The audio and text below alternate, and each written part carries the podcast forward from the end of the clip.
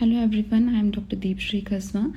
I am a dentist by education and tarot counselor and healer by my passion.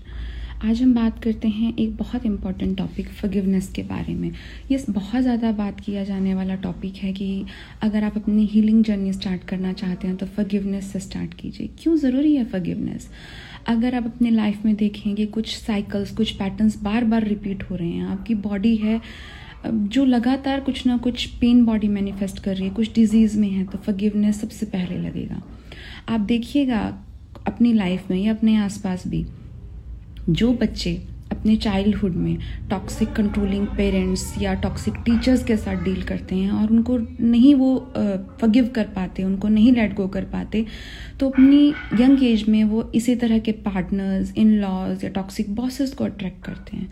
हमारी जो body है, जो भी हम रिसेंटमेंट ग्रजेस होल्ड करके रखते हैं फगिव नहीं कर पाते हैं, उनको बॉडी में स्टोर कर लेती है और जितने भी ट्यूमर्स हैं या जो भी डिजीज़ेज़ हैं हमारी बॉडी में उसको मैनिफेस्ट करती है।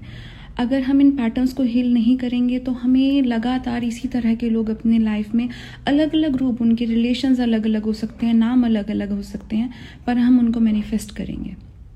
ओके